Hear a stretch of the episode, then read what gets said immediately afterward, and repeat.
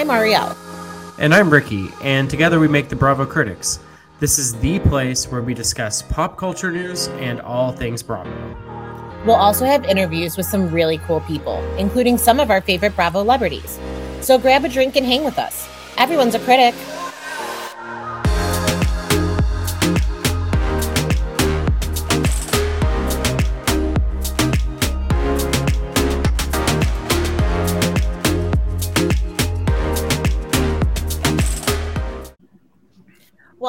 Bravo critics. Today we have an exciting guest for you. She's a therapist and a cult recovery specialist, a two time Ironman who notably ran across the state of New York in a freaking wedding dress, all to raise awareness for narcissistic abuse. Welcome, Vanessa Reiser. Thank you so much for being here with us today. Thank you for having me. Tell, tell our listeners a little bit about yourself. I mean, we know that you're attached to someone who was on the Real Housewives of New Jersey um, mm-hmm. as a former um, fiance. But tell tell our listeners a little bit more about who Vanessa is. Sure. So I am a licensed clinical social worker. I am licensed in New York, New Jersey, Massachusetts, and Florida. I specialize in narcissistic abuse and cult recovery. Um, I am a mom. My son is going to be 23 next week. Um, I had him when I was seven. Uh, I am a two time Ironman. I ran across the state in a wedding dress to raise awareness for narcissistic abuse. Um, and I do watch some of the Bravo shows. So I have, you know, some understanding of some of the players. I always have. Um, and so I understand, you know, the funny kind of world that a lot of um, bloggers and you know podcasters are involved in a lot of the comments just get me to stitches. There's a lot of really funny smart people. There are a lot of people that are really not that smart watching some of these shows. Also it's a little like okay. Um, but there's a lot of really clever folk out there. So i appreciate um, you guys Oh well, thank you, thank you. I, I, hope that we're the clever, we're some of the clever folks. So, um, so I've got to know you just recently, but um, I know you said that you've been a Bravo fan for quite some time. So, outside of New Jersey, you know, what other Bravo shows do you normally watch? It's been more New Jersey lately, obviously um you know we do the weekly zoom with a bunch of us um but you know I, I, guess i've kind of unhanded some of the other ones as of late, but in the past, there was some attention that I would pay to Atlanta, Beverly Hills, um, curious about Dubai. You know, there's certain things that I kind of went in and out of for a while. And then I, you know, I got very busy working. So I have a very, very busy practice. So I'm sort of not really in front of the television that much anymore. So it's kind of been a while. New Jersey is also right where I live. So it's kind of like, you know, I know people who know people. Everybody sort of is in the same area. So I'm familiar with some of the players. Um, New York hasn't really been that lively. So I guess it, that would have been a, a second. Um, but New Jersey has been very lively. That's for sure. there's there's no there's no lie there. Um, so question: When you're watching, because I know that you know you specialize in narcissistic abuse, but you have a long career um, you know, not only in narcissistic abuse, five years, right? Five or six years you've been doing that, but you've had a long career. And um, do you do you find yourself are you able to check out when you watch these shows, or are you like analyzing and and kind of like you know dissecting, or can you be like turn it off and let me enjoy my wine and like watch this? I'm always assessing everything. I think it becomes part of your fiber, but also when I went to USC I studied community organizing. So I have a very macro lens, right? So it's not just the clinical experience for me. I'm kind of looking at social systems.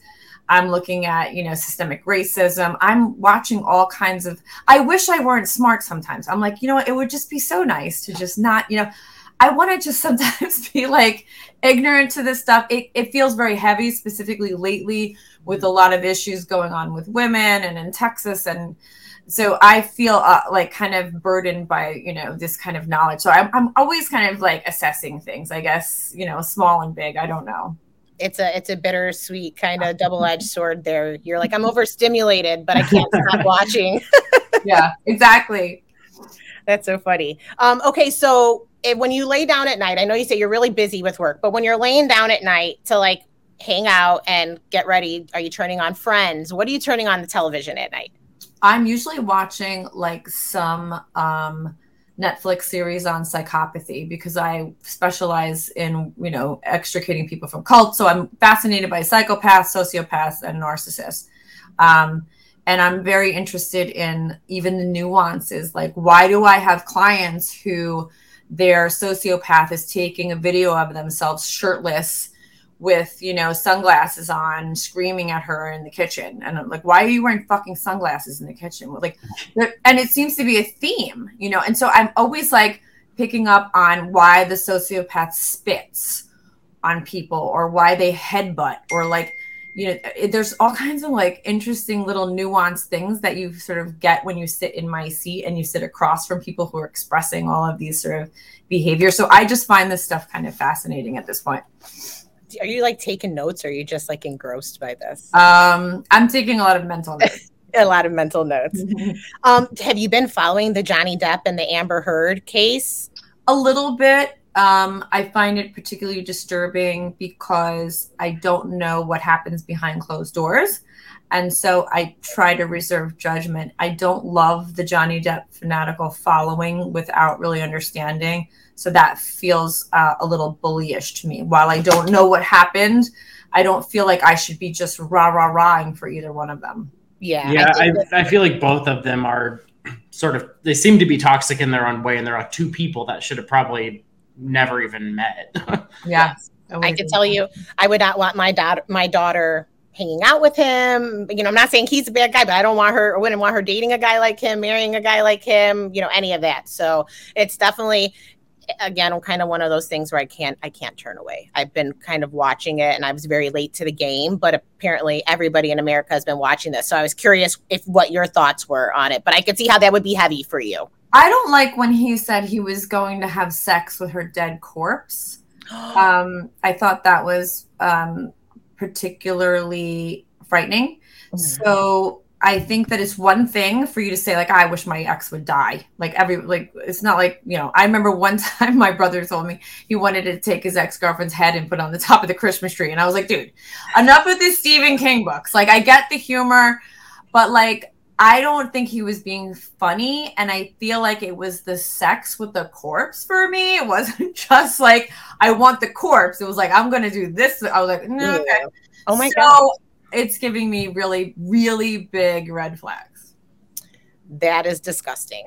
enough and sick on so many levels. Enough said. Enough said there. Um, so one of the things that I was sort of curious about, because um, so we watched Real Housewives of Orange County too, and one of the things they talked about, you know, someone is accusing someone else of being a narcissist, and Andy sort of, you know, self-proclaimed that he's a narcissist, and maybe everyone that's on reality TV is give us a little bit of a definition of a narcissist, the clinical definition, and tell us sort of your thoughts about narcissists and do they find their way to reality TV easier because it's part of the self glorification?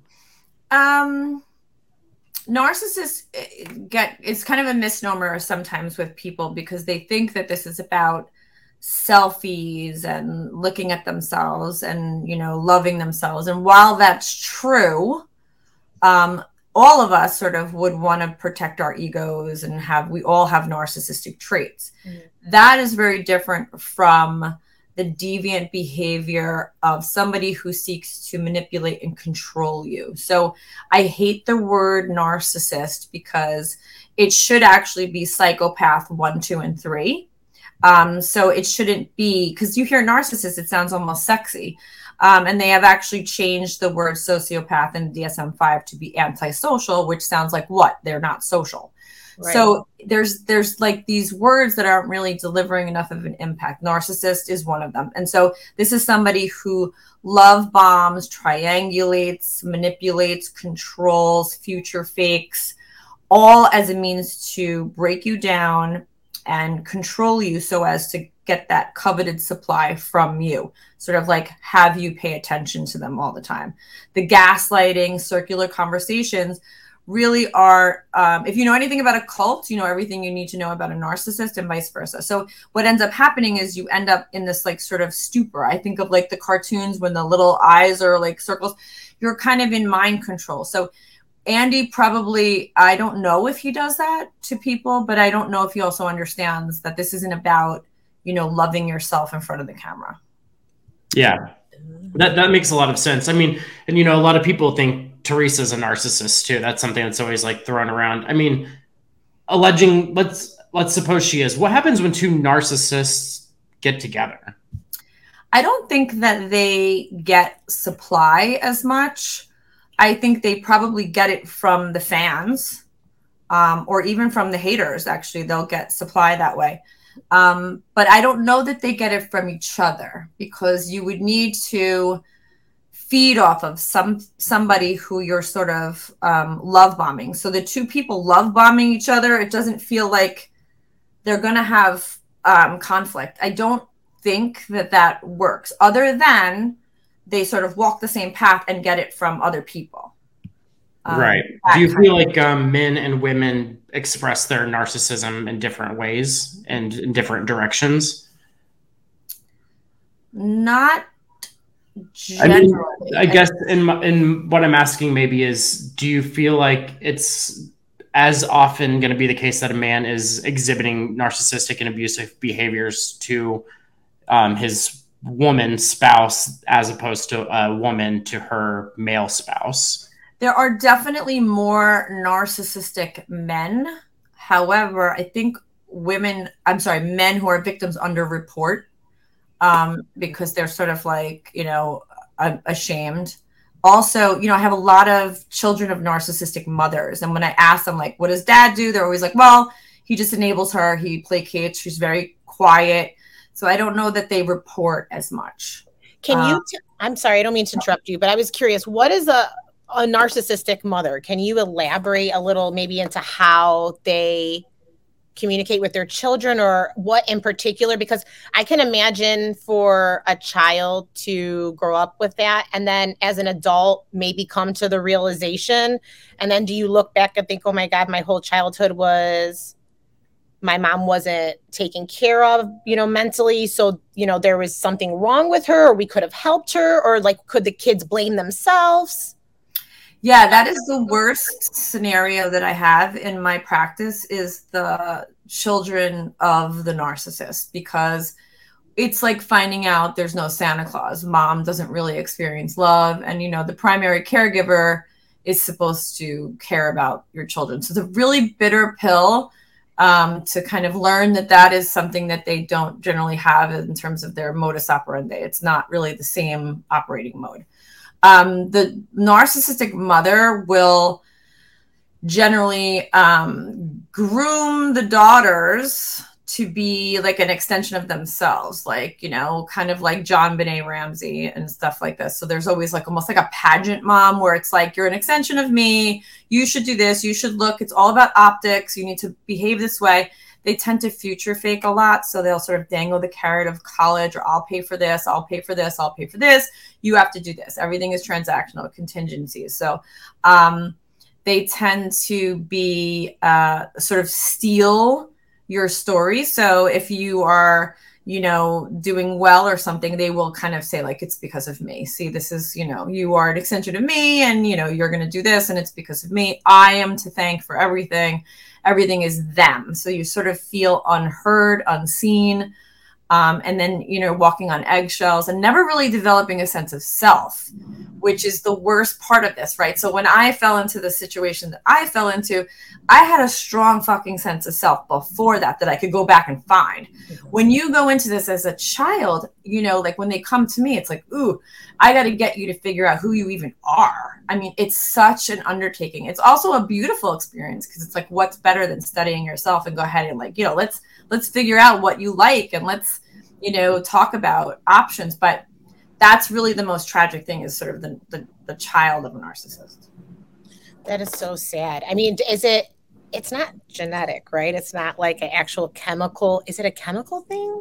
I kind of have a theory that it is. I think it is genetic. It's a theory i have. I have no data whatsoever but a lot of people are studying a lot of different things as it relates to NPD. Um, and one of the things is intergenerational trauma. So there's a lot of studies around um, trauma sort of, you know, getting passed on. My gosh, I mean, every I feel like if everything from alcoholism to glaucoma to you know, I mean, everything is. I would be surprised if it wasn't. Yeah. That, is there a lot of research dedicated to that? There were a couple of clubhouse rooms that I went into where there were all MDs in there and they were just very green and like talking about it. And it was like, it seemed to be um, up and coming in a lot of ways. I think ideally we would be able to at least do brain scans for our world leaders for empathy right. because ground zero for the narcissist is no empathy. That is the biggest issue that we have. And I just feel like as a species, we can't exist without empathy.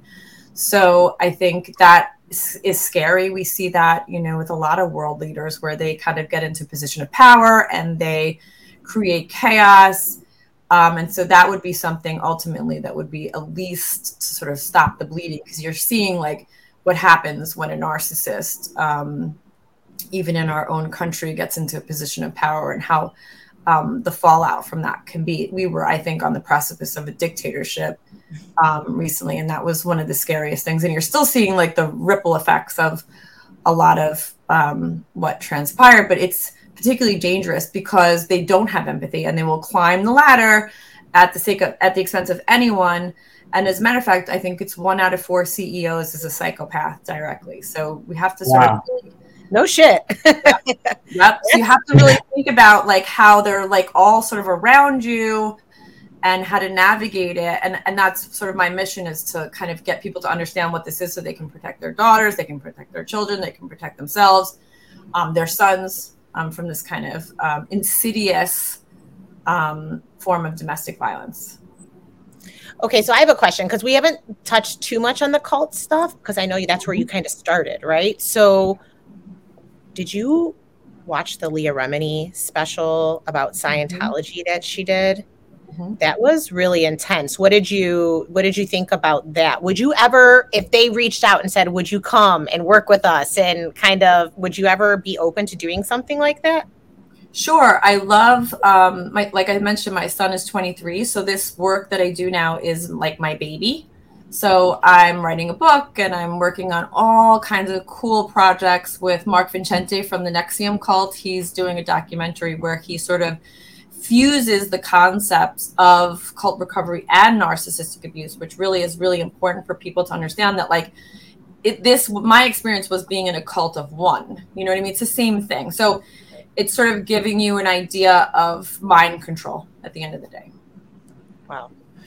Yeah, one one of the the specials I really liked watching on HBO Max was um, about uh, Gwen Shamblin. Have you seen that or heard about the way down and the, the yes, uh, yes, yes, yes, that, yes. that is such a, a wild story. And so, do you feel like it's oftentimes that like narcissists find themselves in positions where they're like comparing themselves to, like godlike figures? Yeah, absolutely. Um, I think Kanye was calling him Jesus for a long time, right? Yeah. calling himself Jesus. Um, yeah, we see this a lot. Um, there is some kind of fantastical chosen one um, bullshit. And certainly, if they have enough people feeding into this, right, that's like super scary if they can get well insulated and get enough people to buy into their bullshit. It's all a con job. Um, the whole thing is a con job. It's, you know, people that are master manipulators kind of um, getting off on seeing how they can control other people. Um, it's it's really really awful though. I sh- like from my perspective, and my clients end up, you know, in the judicial system with people like this um, for many years, custody scenarios, um, you know, their children being taken away. Um, and it's, you know, a, a lot of the women um, that I know personally were in the relationship with the same person I was, and we are all very close. And um, the damage that was done um, with their children um, was particularly painful um, to have, you know, having known all of their children. And so you can imagine that it's it has a, a big impact on a lot of people in a lot of different ways. Yeah, it's just sort of connecting back to that. How does it sort of feel with this individual that um, you were previously engaged to that you're now attached to a reality show that you used to just watch on TV? I don't know. Some days it feels like I'm living in like in a telenovela or something. Like, what's going to happen now? Like, what the hell is this? You know, it's very peculiar. Are you of- seeing a lot of the similar signs that you saw yourself, or is that not starting? Some so it's sort of emerging a little bit already. Okay, patterns. Yeah, yeah. There, there. Um, there's not a lot of data that they change. We have very little data that people like this change. There are some outliers, um, but those outliers generally would find themselves like in an inpatient scenario working really hard towards empathy, developing empathy. So, um, not really good prognosis for this. Actually, Freud famously walked away from treating narcissists and so psychopath because um, he was frustrated that they don't have insight. They don't really want to change. So here's my question: Where, how did you find out that your ex was engaged to a housewife or the relationship actually not engaged but how did you find out that your ex was involved with a bravo celebrity and how did that come about just somebody like girl you're never going to believe what i just heard i was actually on the phone with um, one of his exes and i was telling her i was saying you're not going to believe this he's dating somebody named vanessa and she was like no, he's not, not anymore. and it was like, I remember I had my girlfriend over and my brother, and I was laughing so hard. I was like, and anyone who sort of knows the two, you know, the two of them now is kind of like, wow, that's a really an interesting match. Mm-hmm. Um, but yeah, I was on the phone actually with um, his ex-wife. I was on the phone with her, and she's the one who told me. Um, she kind of has been watching a lot of this stuff, you know, from the sidelines. Um, and she's a very, very lovely, gracious, wonderful woman who um, I consider a friend. She's lovely. She's been through a lot.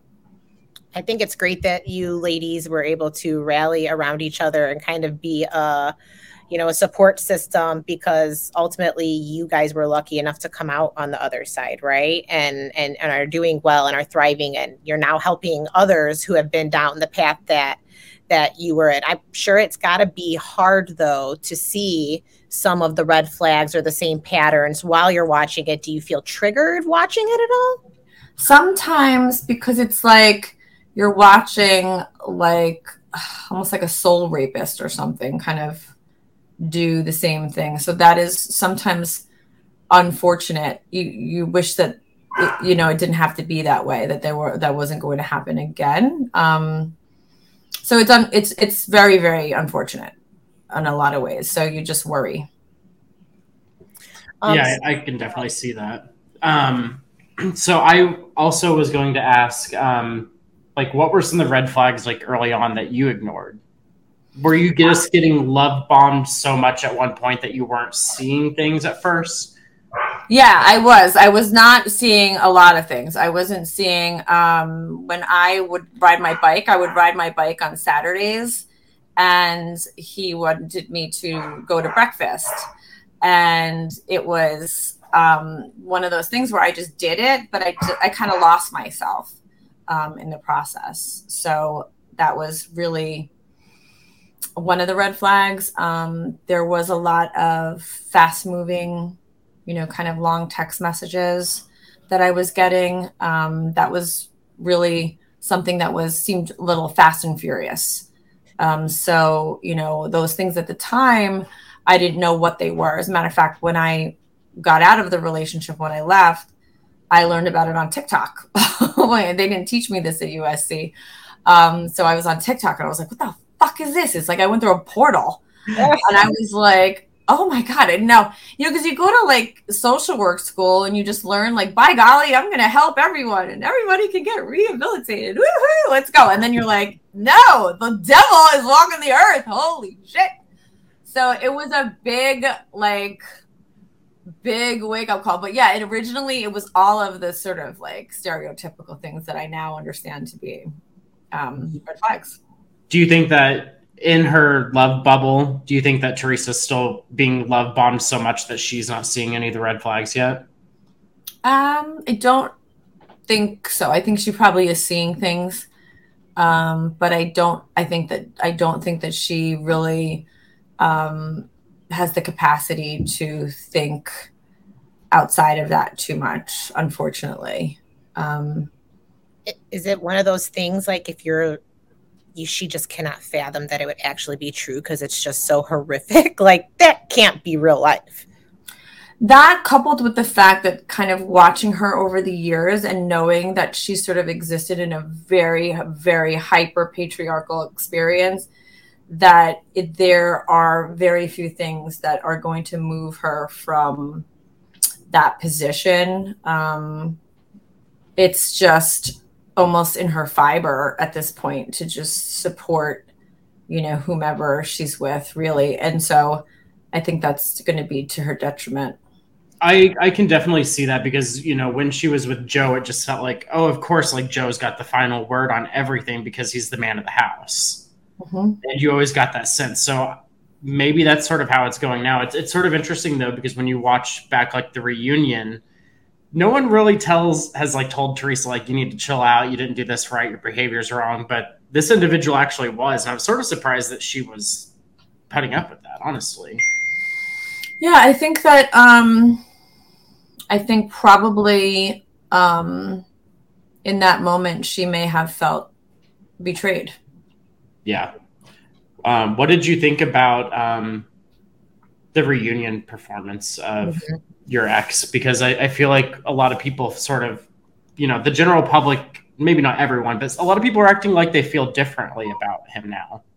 Um, you know, I'll just say this. I'm gonna because we're walking a line here. I'm gonna say this. I'm gonna say poets, priests, and politicians famously will kiss babies and then behind closed doors act a different way. So um, as we first started talking about Johnny Depp and Amber Heard, like we just don't know what goes on behind closed doors. Um, and we know that when we're witnessing um, people that are rather philanthropic and sort of, you know, wrapping in a pretty little bow and all of this, that to me is the scariest thing, like toxic positivity. I would prefer Teresa Giudice being a cunt right to my face, quite honestly. than some of the stuff that, you know, I feel is so um like is such bullshit. Like I would prefer the Donald Trump, the more overt version of this than somebody who's sort of giving you a hug and stabbing you in the back. So that kind of stuff, that's part of like my work is to sort of highlight that, you know, like that kind of stuff um, is not generally authentic and to be very, very careful around people like that and there's different types of narcissists and they're the like you said the trumps in your face and then the ones that you know kiss the babies and then smack the puppy once they're at home you know? Mm-hmm. um your did you I was your son heavily involved in the dynamics of your relationship during that time? Was he like how, so what he was a teenager then mid teenager right? Counting back. he actually was in college. So oh. he was at university of buffalo so thankfully he was kind of insulated from a lot of the drama. Um, there were things though that were definitely witnessed in terms of like um, when I got left in Cape Cod, I was calling my son and he was um, uh, kind of trying to guide me and um, was being gaslit also, which was like kind of where I drew the line. I was like, motherfucker, you don't uh, like that was where I was like, ooh, um, you know, I have one kid. I had him when I was seven, as I mentioned, so we're a little right. close. Right. Um, but yeah, that was, you know, he wasn't as exposed to it, thank God, because he was at college. Oh, that's so good. Because I was curious, was he like, Mom, I'm so glad that you're out of this now? Like, oh yeah, yeah, yeah. I mean, the things that I've gone through afterwards, like my son's like, "Can I just go over there and kick his kick ass?" His that was my next question. Did you have to refrain, pull him back? Like, let me not have you get arrested yeah. for kicking his ass right now. I know, and I have two big Irish brothers that are like, "Put me in, coach," but we're not doing that. So, um, yeah, yeah. You've yeah. mentioned gaslighting a couple times, and that's also something that we're hearing more about on reality TV. I feel like it's actually becoming a little bit more of a buzzy word these mm-hmm. days. Can you tell us a little bit about gaslighting and also how narcissists use that to their advantage? Yeah, this is so important. So, like yes. the the term comes from in days of yore. There was this guy, and you know, back then they would light their homes by a gaslight. So he would turn up the light and then tell his wife as she was saying, it's very light in here.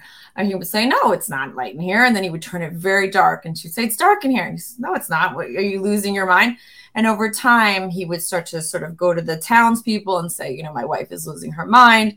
Ultimately, got her committed. And that's where the term comes from. So, gaslighting um, is, of course, if someone tells you, you know, something and makes you second guess your reality. Um, but also, gaslighting is like these crazy circular conversations. So, anytime you're in a conversation with someone and you ask them a question, they sort of sidestep, um, you know, and kind of change the subject. I will often say, like, you know, if I'm on Houston Street downtown and you take me on avenues A, B, C, and D, I'm already, you know, I'm already getting red flags kicked up from that. So, in other words, anytime someone like makes you question your reality, at any point, even if it's like, you know, you're finding yourself confused. I remember at one point I was like stuttering, and I'm I'm definitely an articulate, smart woman. And I was literally like, like I couldn't. I was misfiring, and actually, a lot of my clients, when they come to me, have almost like a like a like a brain damage. They'll come in and they'll sort of stutter, and they'll have a hard time, kind of, you know, like orating what they're you know experiencing. It's kind of it sounds kind of broken and stuff like this. So um, that's gaslighting. Gaslighting is anytime you second guess yourself, and it can make you really confused um, and question. It took me it took me a couple of years to believe some of the things that I knew to be actually true. I was still kind of washing through a lot of the thoughts.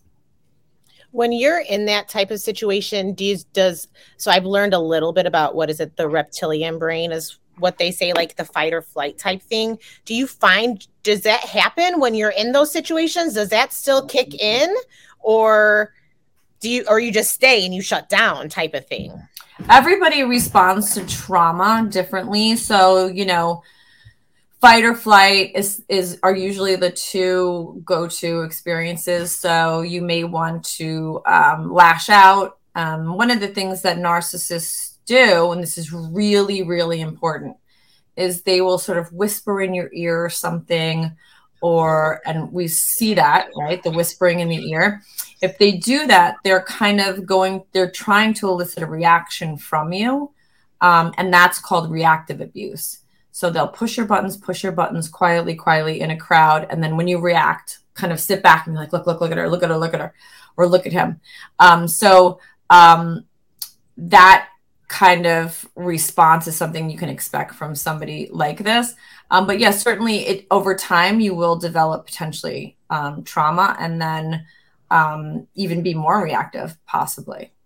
My God, that's you know what? That's so crazy because I didn't recognize that until the whispering in the ear until you just said it and then if you just saw my face like the light bulb went off i was like oh my gosh yes and i would have never even thought about that but that that's so almost obvious, it's hard to see type thing. Like when you say it and I'm like, oh, duh, that makes sense.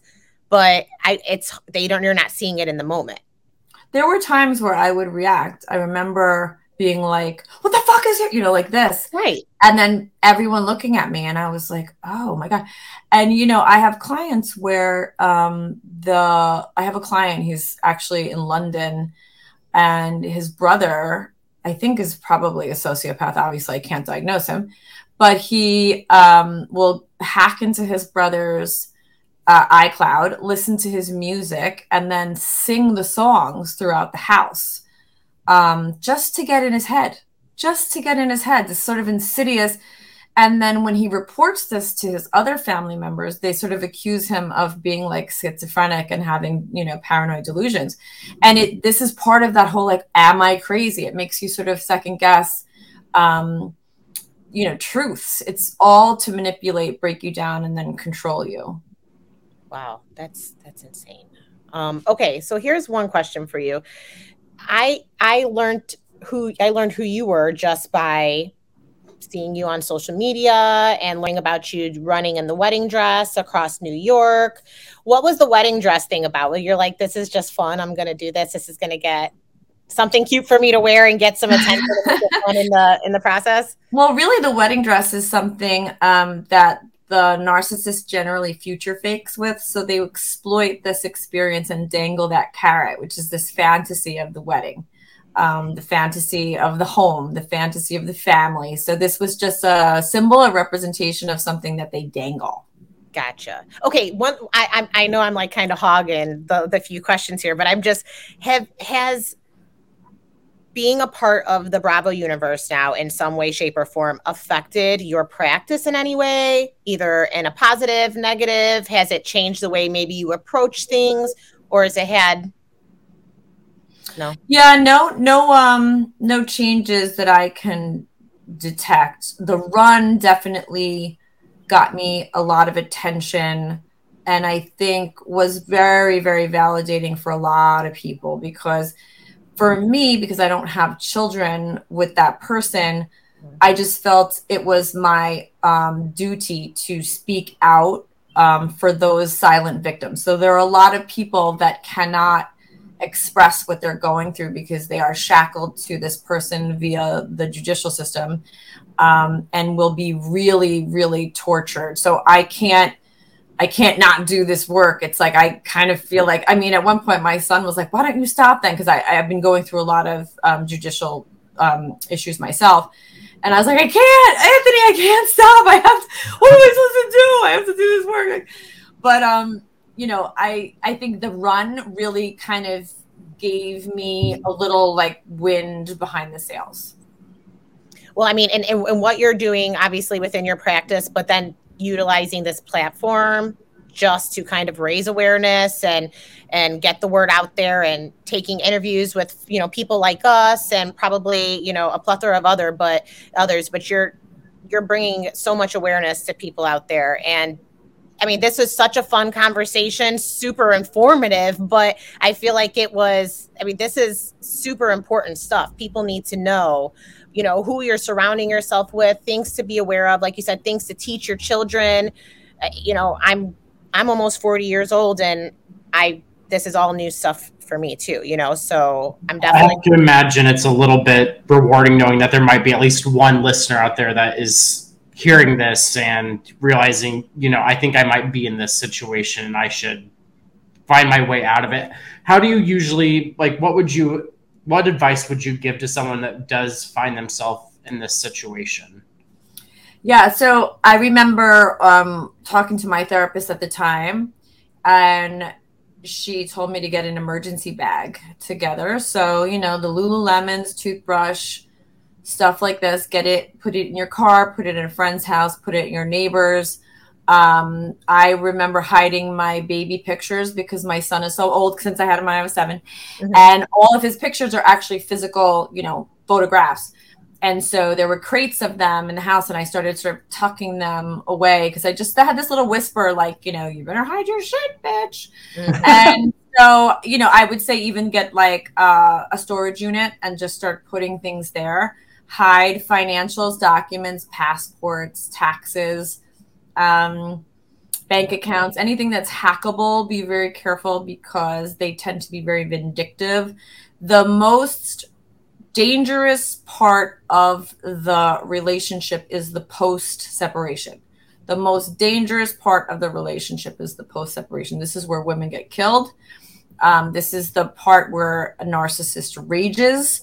Um, and this is the scariest version of them is when the mask falls off and um, we don't know what they're capable of. And certainly, if there's an overlap with sociopathy, then you could be um, in you know danger. So you want to kind of be um, a little bit you know forward thinking. So protect yourself and all of your prized belongings, uh, private information. Um, just kind of listen to that whispering voice that's telling you what to protect, how to protect it, um, and do that. That's okay. great advice. Yes, great advice. Well, okay, so I want to ask you one last thing. So, tellatherapist, I'm sure that can you tell everybody a little bit about teletherapists? Because I'm sure your business is probably even more so booming now that we're in the middle of a pandemic and folks are at home.